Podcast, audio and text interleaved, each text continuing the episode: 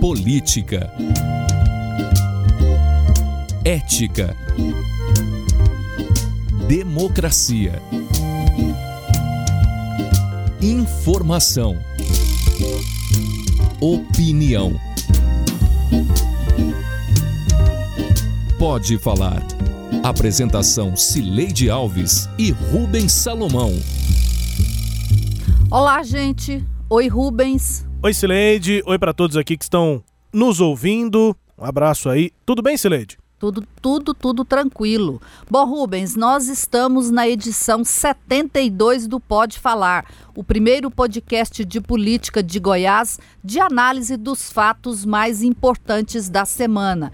E é o primeiro episódio de 2020. E chegamos de cara nova, ou melhor dizendo, de trilha nova, Rubens.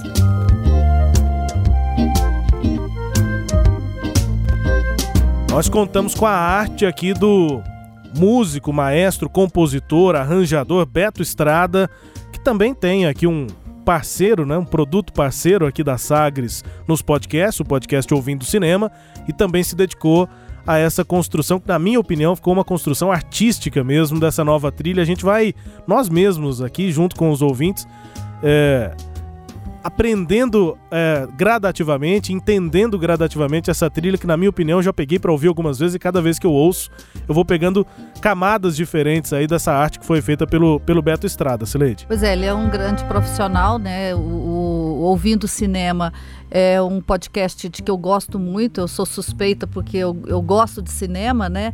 Mas a, a entender a música é, depois que você ouve o programa dele, a música passa a ter uma importância muito grande na, nos filmes que a gente já viu. E por isso a gente considera né, que essa trilha aí vai ser muito importante para dar um, um, um, um para ser um guia aqui, né, para o nosso Pode Falar. Sem dúvida. E a gente aqui entre os temas, né, para é, comentar a política no estado de Goiás, nesse primeiro podcast de política do estado, vamos sempre estar permeados aqui por essa trilha e essa arte do Beto Estrada, Sileide. É ano novo, bissexto, ano par, ano de eleição dois anos depois da histórica virada de 2018, que deu uma guinada política da esquerda para a direita, os brasileiros vão voltar às urnas para eleger prefeitos e vereadores. Como a direita, que venceu de lavada, vai se comportar nesta eleição em Goiás? Este é o tema do primeiro bloco deste podcast. Em seguida, vamos falar sobre a continuidade de um assunto que não acaba a briga do governador Ronaldo Caiado com a Enel.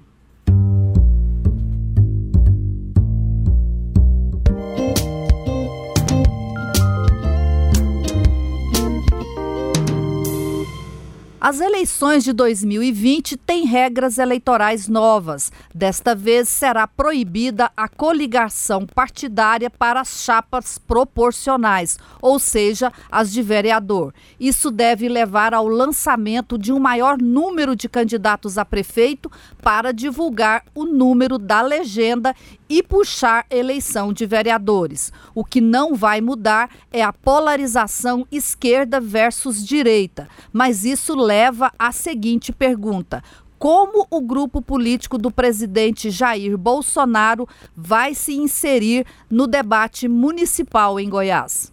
Se aquela pessoa que está é, sonhando com a possibilidade de ser eleito, de contribuir, ela tem que ter no seu nível pessoal um plano B. Né? E a nossa orientação nesse momento é procure se aproximar de um partido que seja alinhado com o máximo possível alinhado com os nossos valores, né? de defesa da família, de, da pátria, né? de, de defesa de uma economia liberal. Acho que se a pessoa tiver como plano B é, um partido o máximo possível próximo ideologicamente de nós, vai ficar mais fácil depois, caso a aliança não, não venha se formar, ele fazer essa transição. Esse daí é o deputado federal, o Vitor Hugo, que é o líder do governo de Jair Bolsonaro na Câmara dos Deputados. É, ele falou nessa entrevista aqui para Sagres na quinta-feira, um dia depois, Rubens, do evento que ele realizou no, num, num auditório no centro da cidade, que é o, foi o primeiro, a primeira reunião formal, né, para lançamento, para organização, melhor dizendo, do Aliança é, para o, o pelo, Brasil. pelo Brasil, que é esse partido que o Jair Bolsonaro decidiu criar é, aqui em substituição, né, depois que ele saiu aí do PSL. E aí, é, eu acho que a gente poderia começar um pouquinho, você narrando, Rubens, o que, que você viu lá nesse, nessa reunião e o, o, espírito que une esse grupo, quer dizer, quais são, né? A gente sabe bem das ideias de Jair Bolsonaro, mas o que, que de fato as pessoas que estavam lá naquele encontro têm em comum? É, principalmente essa ideia de que é preciso apoiar o presidente Bolsonaro, Sileide. O que eu senti do evento e do que as pessoas falaram, foi um evento em que muitos dos apoiadores puderam falar, é, fez-se questão lá de que cada um que quisesse proferir alguma palavra de fato tivesse essa oportunidade. E o que eu vi é que todos estão assim nessa luta mesmo, essa é, situação que, que parece que foi é uma guerra que foi estabelecida até pelo própria, pela forma como o presidente faz os seus discursos, dá entrevistas ou em muitas vezes não dá entrevistas, parece que as pessoas estão muito mobilizadas até em torno disso. Parece que é um clima meio de batalhas, né, de guerras ali para defender a figura do presidente. A gente sabe dessas é, ideias do que deve estar numa, num programa do, desse novo partido Aliança pelo Brasil, ligadas a conservadorismo nos costumes, liberalismo na economia, é, um, um, sentido de nacionalismo muito forte é, e também a religião muito forte também, né? Uma, um relacionamento muito próximo entre o que é público e o que é, é pautado pela religião. Mas eu acho que as pessoas que estão lá mobilizadas, o que une essas pessoas é exatamente essa, essa batalha que continua. Parece que eles continuam em guerra depois de terem vencido a eleição de 2018, se mobilizando em torno de uma pessoa. Parece que é um partido muito personalista e menos é, de ideal, né? menos de princípios ou de programas de partidários. Quem está lá, está lá porque defende o presidente Bolsonaro e, consequentemente, as ideias que o presidente também venha a defender. E me chamou a atenção também no próprio evento, essa entrevista do Vitor Hugo aqui foi até horas depois do evento, que tinha sido na noite de quarta-feira, né? É, algumas cobranças que eu cheguei até a, a, a anotar, assim, é, do que as pessoas disseram. Por exemplo, é, a cobrança em relação aos prazos. Primeiro, a gente inclusive ouviu o Vitor Hugo falando sobre isso, os prazos para que o partido seja criado, pensando nas eleições de 2020. E o, o Vitor Hugo relatou na entrevista aqui, ele foi fazendo as contas lá, perguntou: tem liderança aí de municípios? Aí foi falando um, dois, três. Quando ele viu, eram mais de 20 municípios representados num auditório relativamente pequeno. Então, isso chamou a atenção. Muita gente cobrando para saber se vai ter prazo, se esse partido vai existir para a disputa das eleições desse ano. A gente vai falar mais sobre isso. Esse é o foco, inclusive, desse tema, né, Celede? Mas outras cobranças que me chamaram a atenção são duas. Uma, um apoiador desses mesmo bem é, populares, digamos, é, cobrando o seguinte: olha, esse partido é bonito, é bom que se fale sobre isso, essa reunião aqui é importante, mas a gente precisa fazer aquelas ações que a gente fez lá em 2018, tá faltando organização para elas. E ele deu um exemplo que para ele era muito importante. Como é que está a organização? A produção de adesivos para carros, porque é muito importante a gente ter esses adesivos. É, a gente faz uma carreata e nosso podcast está indo ao ar hoje aqui às nove e meia é, da manhã nesse sábado e no mesmo dia em que uma carreata vai acontecer. E aí no planejamento para a carreata ele dizia, não adianta muita coisa a gente fazer uma carreata, Agora, se a gente pregar adesivos nos carros, esse marketing vai continuar. Os carros vão passando pelas ruas e as pessoas vão vendo os adesivos do Partido Aliança pelo Brasil. E aí o, o Vitor Hugo respondeu, falou, oh, o partido não tem dinheiro. A gente não tem nenhum partido ainda. Como é que vai ter dinheiro para fazer adesivo? Então depende de vocês. A gente tem lá no site os modelos, vocês vão lá, baixam os modelos e mandam fazer os, os adesivos para quem tiver essa condição. E uma outra é, cobrança interessante foi de que é, é, essa, essa presença maior também do partido nas redes sociais. Eles são muito fortes é, e a eleição do presidente Bolsonaro mostrou isso. E eles acham que o Aliança pelo Brasil está muito ainda no discurso de poucos políticos, mas que tem que estar tá mais presente em grupos de WhatsApp, é, repercussão, comentários lá em Twitter, Facebook. Eles acham que essa organização de marketing ainda está faltando. Mas assim, para a gente começar aí na sua pergunta, Sileide, o que une esse pessoal é a defesa do presidente Bolsonaro e naquele espírito da guerra que foi, na visão deles, a eleição de 2018.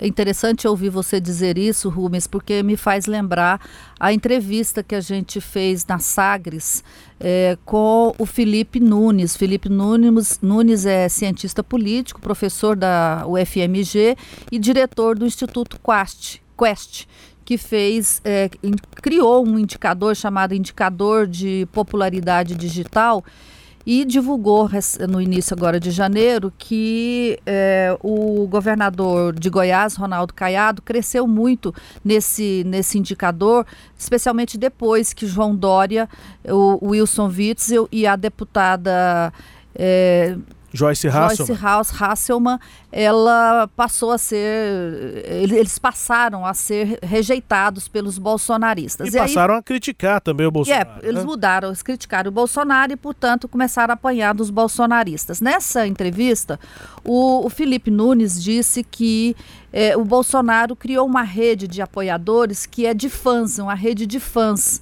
Não é rede de em torno de um projeto político, né, de uma ideia como os partidos políticos é, se organizam e as lideranças políticas também se, se conseguem mobilizar as, as pessoas. É, a, a, união em torno dele, Bolsonaro. Ele tem é, é, fãs clubes, como os, os, as celebridades têm. Então, você confirma né, essa opinião do, do, do, cientista político. Então, Jair Bolsonaro é que mobiliza, é o nome dele, é ele, ele é a ideia ambulante, né, é uma ideia viva. E enquanto ele estiver bem, esse partido e, essa, e esse grupo vão é, se manter é, fortes. E o, só que tem algumas coisas que não dependem do Jair Bolsonaro. Ele não, ele não é o mágico que do, onde ele põe a mão as coisas acontecem. Agora, uma das questões que é próprias do Jair Bolsonaro, e isso certamente ele vai reproduzir, é o fato de ele ser muito ideológico. Né? O Jair Bolsonaro, eu não conheço um político tão ideológico quanto ele. Ele acusava muito a esquerda de ser ideológica, mas a esquerda está longe dele, porque a esquerda ainda faz algumas concessões para a democracia liberal, coisa que Jair Bolsonaro não faz. E é, eu acho que a gente já pode falar de uma novidade nesta eleição municipal que vai ocorrer em 2020. Qual é? Historicamente, a gente tem visto que ah, os partidos políticos fizeram as combinações mais inacreditáveis possíveis nas coligações para as eleições país afora. Né? A gente já viu é, é, as legendas no Brasil, elas nunca ficaram presas no, no, no alinhamento ideológico programático. Né? Então a gente já viu até PDS com PT, a gente já viu é, PFL com, com PV, com PSB. Tem com MDB. Tem com MDB. Então todas as combinações possíveis de coligações já ocorreram nesse país. A novidade agora é que Jair Bolsonaro não tem a tendência de aceitar que isso ocorra. Então, não é coincidência que nesta semana ele tenha feito uma declaração dizendo que considera que as pessoas de esquerda não sejam normais, né? Eles não são pessoas normais. Uhum. Ele fez essa declaração. É, é, ele considera é uma coisa é uma coisa assim de sentimento, de repulsão. É como se eu olhasse para uma pessoa e dissesse assim: não, essa pessoa, eu não, eu não gosto dela, eu não quero ela perto de mim. É uma coisa pessoal. E, é, e, e, quando ele diz que eles não são normais, é, ele, ele tira o caráter político ideológico e transfere numa, num inimigo. É um, e um inimigo é uma coisa que você extirpa, que você corta, que você é, manda para longe, que você deleta uhum. né, do seu meio.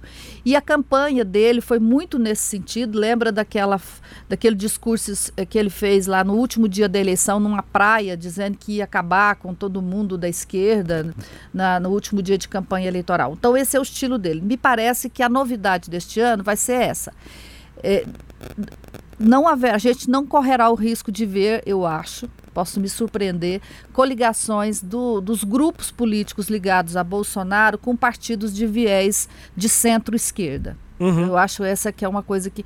E aí, eu vou ter até curiosidade para acompanhar isso, porque nas eleições municipais é, é muito comum disso acontecer, porque são pessoas que estão nos municípios, elas formam é, alianças ali mais entre pessoas e muito menos entre partidos. A famosa realidade local. Realidade local. Vira para um presidente estadual ou nacional de um partido e fala assim: ô, oh, presidente do PT, o senhor desconsidera alianças com o PSDB nessa eleição municipal? Ele diz: não, depende da realidade local. É.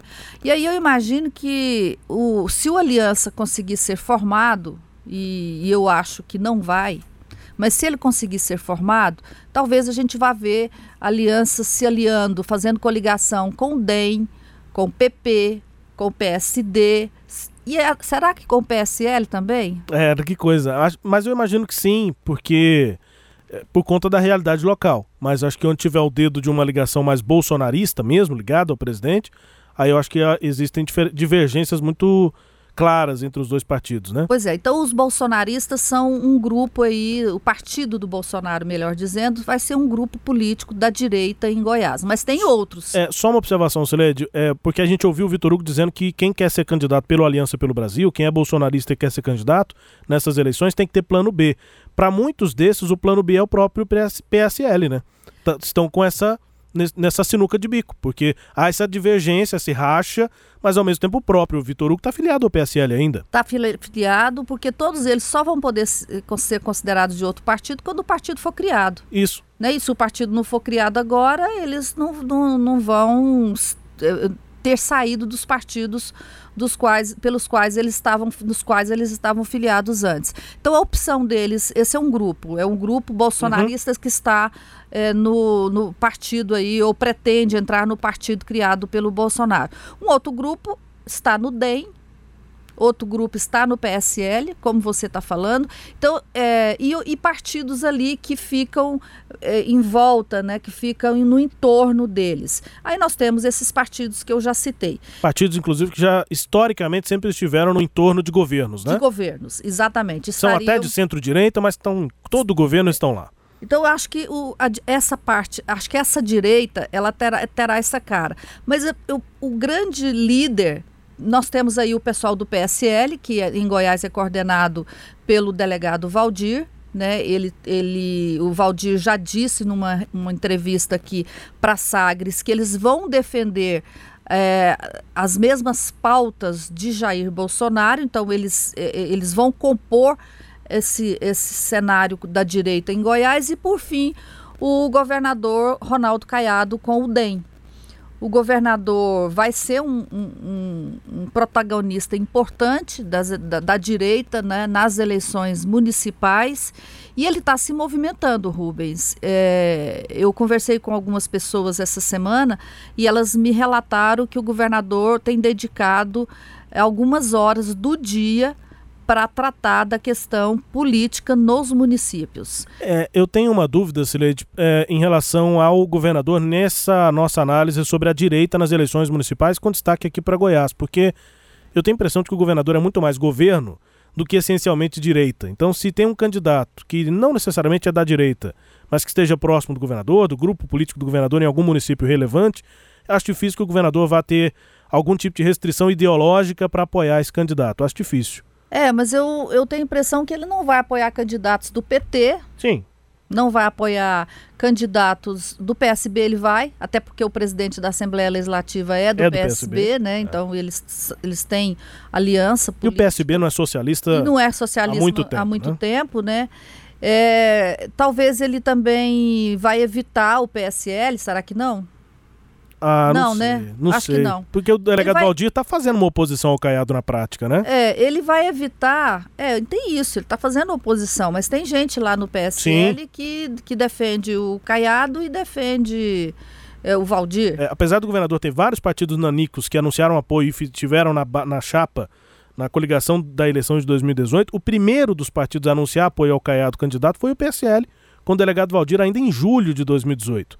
Agora, o governador... Então tem gente ligada ao governador, claro, Sim. no partido. Né? Mas o governador, quando eu falo que ele vai ser um líder dessa direita, não, ele não vai, é, claro, ficar nesse discurso ideológico que o presidente da República é. fica. Mas ele vai defender a pauta ideológica dele. né, a segurança pública, o combate à corrupção, que é essa pauta mais moralista, né? Sim, sim. Nisso ele vai, eu acho que ele vai dirigir o, o, a escolha dos, dos, dos, nomes dele. Mas, assim, de qualquer forma, é o, é, o que eu quero dizer é que uma eleição, ela é sempre carregada pelo sentimento daquele momento. E o sentimento desse momento ainda é expressado, pelo menos por um grupo grande, por essa pauta da direita. Uma observação só que eu acho que é relevante, Sileide, também é uma previsão que eu faço, imagino, pela, pelo cenário, é que nas eleições proporcionais, acho que nós vamos ver muitos vereadores uh, bolsonarinhos, pequenos bolsonaros sendo eleitos para as câmaras municipais, em Goiânia, inclusive, enfim.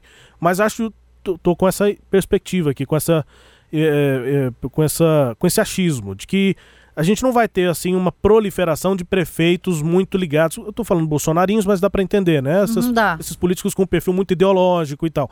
Acho que prefeitos aí, principalmente em cidades maiores, são pessoas que têm que aglutinar mais, tem que ter votos de é. muito mais gente e não ter um discurso só ideológico. Agora, nas câmaras, aí eu acho que vai ser ainda uma proliferação de, de, de, dessa ideologia da direita conservadora. É, a, o, eles aprenderam o caminho das pedras, né? Que é eleição de policiais de, e de pastores, de pessoas ligadas às igrejas que reproduzem esse discurso da direita. Então eu tenho a impressão que, sim, eles vão. Prefeitos é, menos, né? Prefeitos menos, mas nas câmaras, com certeza, a gente vai continuar vendo esse perfil. Bom, e assim terminamos este primeiro bloco.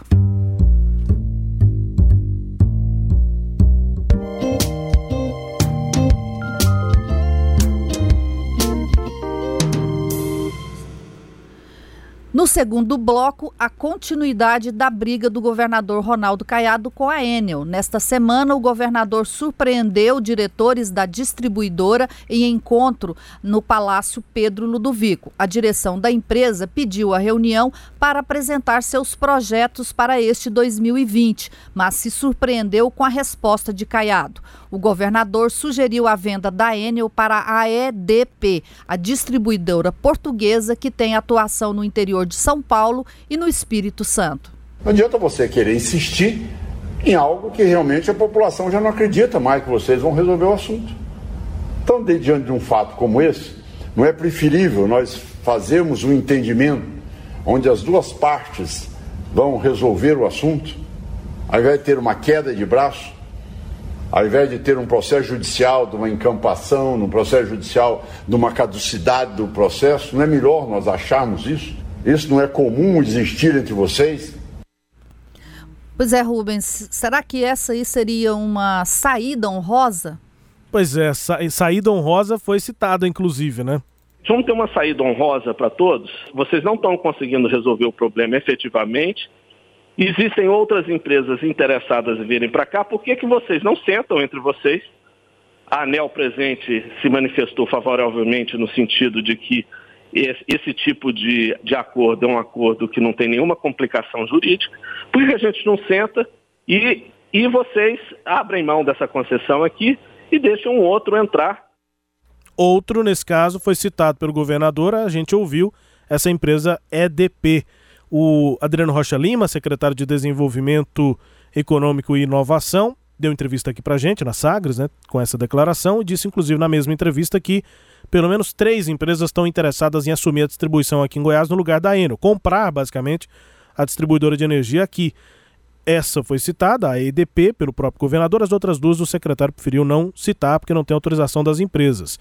Bom, saída honrosa Sileide, é, é, é uma tentativa do governo é, apresentar mais pressão para a Enel, que ela entregue, para que ela saia. É, e o, o, me parece cada vez mais, a gente chegou a analisar isso, que essa é uma questão pessoal para o governador Ronaldo Caiado e não necessariamente técnica. Né? A parte técnica está sendo mais apresentada pelo secretário Adriano, mas o governador ele está realmente muito motivado a tirar a Enel de qualquer maneira. Ele questiona muito a forma como a Enel chegou, como ela comprou a CELG-D pessoas que, tiveram, que teriam participação eh, junto com o governador Marconi Perillo naquele processo, eh, e ele acha que eh, tem que sair, que a Enel tem que sair de qualquer maneira. Então, falar em saída honrosa acho que é mais uma maneira de pressionar a empresa. Agora, é, é uma situação muito óbvia, né? Da mesma forma como juridicamente a gente via a encampação, que ainda está com o projeto tramitando lá na Assembleia, como obviamente inconstitucional, Ora, com, como é que a Enel vai simplesmente entregar o osso, ela vai entregar a empresa, vender, sendo que ela está dizendo o contrário, está dizendo que está cumprindo as metas, que está cumprindo o contrato. É, o governador fez mais uma pressão à empresa e aí, aparentemente, a Enel vai negar oficialmente essa possibilidade de, de vender, de ser vendida para uma outra distribuidora, e o governador vai ficar restrito a essas opções demoradas, caducidade lá em Brasília ou um processo judicial que ainda está numa investigação do Ministério Público Federal, Sileide. O, Rubens, saída honrosa, ela tem que ser boa para duas partes, né? Se, tinha que ser boa para a Enel, tinha que ser boa para o governo. Uhum. E parece que essa proposta só é boa para o governo.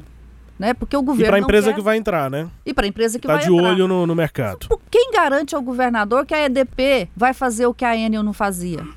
Quem garante para o governador que a Enel, que a, que a EDP tem condições de recuperar todo o, o sistema é, de, completamente depreciado, sistema elétrico depreciado que tem hoje em Goiás e nessa próxima chuva agora deste ano de 2020 vai, não vai cair energia em lugar nenhum e aquele que cair vai ser é, recuperado poucos minutos depois de, de ter caído. Dá para imaginar garante? que alguma empresa é assim, tem essa boa vontade de chegar investindo bilhões do bolso. Pois é, e a, EDP tem recursos disponíveis. Os recursos e a vontade. É, a empresa, claro que ela deu, ela emitiu uma nota dizendo que gostaria que essa possibilidade se concretizasse. Sim, ela, ela é uma empresa, ela se está abrindo mercado para ela, ela quer. Agora, a Enel quer ser vendida? Não quer. Então, o governador, não, não, não é papel de um governador ser, aspas, corretor de venda de empresa de energia. O governador fez isso, ele foi atrás de uma empresa, veio, falou assim para outra, olha, a, a, empresa tal quer te comprar, sendo que você quer vender? Isso é, isso é trabalho de corretor, né? Exatamente. Então, assim, eu não, eu não consegui entender o que, que levou o governador a fazer isso. É, obviamente, a Enel sequer respondeu, eu conversei com gente do mercado, eles trataram o, a proposta como, aspas, um disparate, né? Foi essa expressão que eu ouvi, foi um disparate, e nem responderam. O que a Enel fez foi emitir uma nota, dois, no dia eles emitiram a nota, reafirmando que mantinham os compromissos com Goiás, ou seja, não querem sair daqui, e dois dias depois eles emitiram uma segunda nota para dizer que eles cumpriram todos os itens do acordo de agosto de 2019. Esse acordo leva em conta ampliação das ligações rurais, leva em conta o aumento de chamados de bancos capacitores, que é para reter a energia, né, para acabar com a chamada energia fantasma, e com o aumento da energia. Então ele fala que, através das subestações. A nota da Enel fala que está tudo cumprido. E isso é uma coisa em concreta. 104%, ou seja, 4% a mais do que a meta, né? É, em algo, são, ele, fala que 100% em cada um desses itens ele tinha uma obrigação e fala que cumpriu uhum. é, é, um pouco a mais do que do que a, a, o, o, que estava é, no, no termo de acordo. Isso é fácil de checar. Existe um documento assinado e agora a ANEL e a AGR vão fazer o levantamento das informações na rede e vão chegar à conclusão se cumpriu ou não cumpriu. O governo fala que não cumpriu e fala que piorou. Mas isso é uma coisa técnica, sabe? Se quiser, tem boa vontade de, das partes e resolve. E essa saída eu acho que é honrosa para o governador. Por quê? Porque o governador é, tinha dito que ia encampar e agora, para sair dessa coisa da encampação, porque tanto que a Assembleia não votou o projeto, porque sabe que não tinha condições de ser votado, ele está arrumando uma outra saída para dizer que ele continua trabalhando, né? Então o secretário, o próprio governador fala assim: ah, não é melhor evitar uma briga jurídica longa pela caducidade? Melhor para quem? A Enel prefere a, a briga pela caducidade, porque se ela está dizendo que está cumprindo tudo, ela não deve temer, né? Vamos ao debate técnico, né? Vamos ao debate técnico e aí a Enel acha que leva vantagem. Então, essa saída é boa para o governador. Duas observações rápidas aqui, Silente. Para o governador ser de fato corretor, só falta ele estipular um preço, estimar um preço para o negócio e ganhar a comissão de volta. Pois e a outra é. coisa que os deputados estão dizendo, disseram agora em meados, meio de janeiro, que vão sim aprovar o projeto da encampação. Tá bom, mas os trabalhos da Assembleia só voltam dia 18 de fevereiro, daqui muito tempo. Tem 30 dias até lá. A gente sabe como é que funciona o trabalho na Assembleia. Para um projeto ficar engavetado, não custa nada como ficou no final é. do ano passado. Bom, fechamos este segundo bloco e vamos agora ao quadro Língua Solta, com a música tema Mundo Melhor, da primeira banda goiana de rock, o Língua Solta.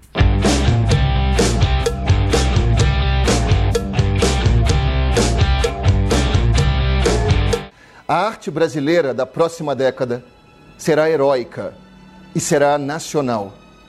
Será dotada de grande capacidade de envolvimento emocional e será igualmente imperativa, posto que profundamente vinculada às aspirações urgentes do nosso povo. Ou então não será nada. O Língua Solta aí é o diretor de teatro e agora ex-secretário de Cultura, Roberto Alvim. Ele provocou uma grande ebulição no país nesta sexta-feira ao repetir o discurso do maior ideólogo nazista Joseph Goebbels.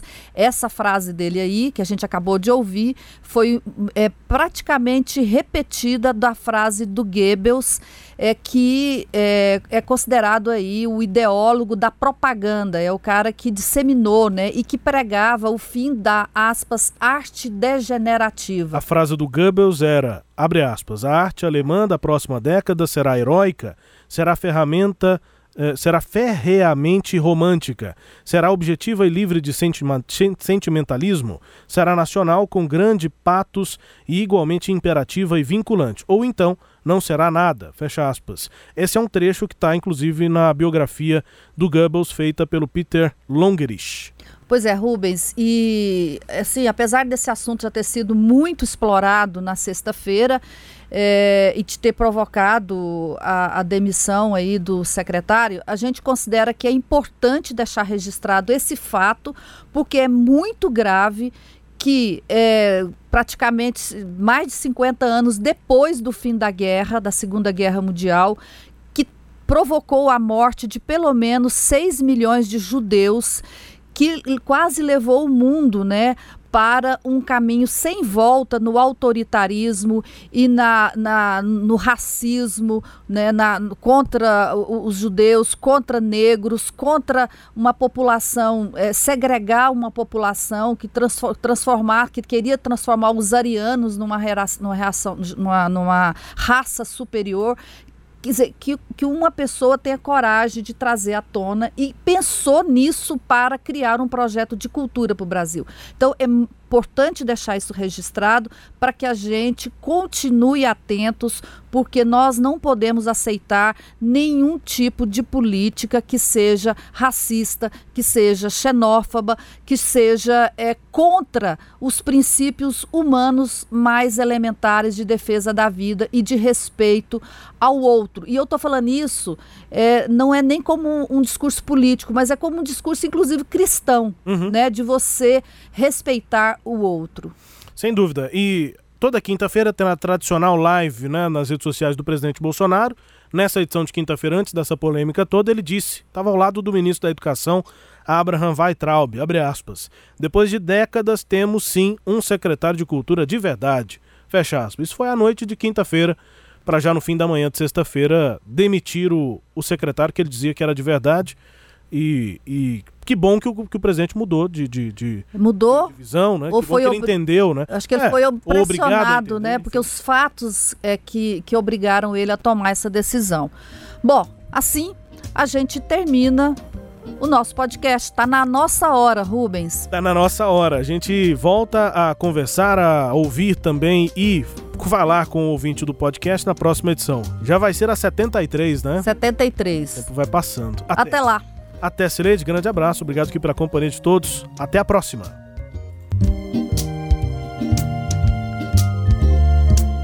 Apresentamos Pode Falar com jornalistas Cileide Alves e Rubens Salomão.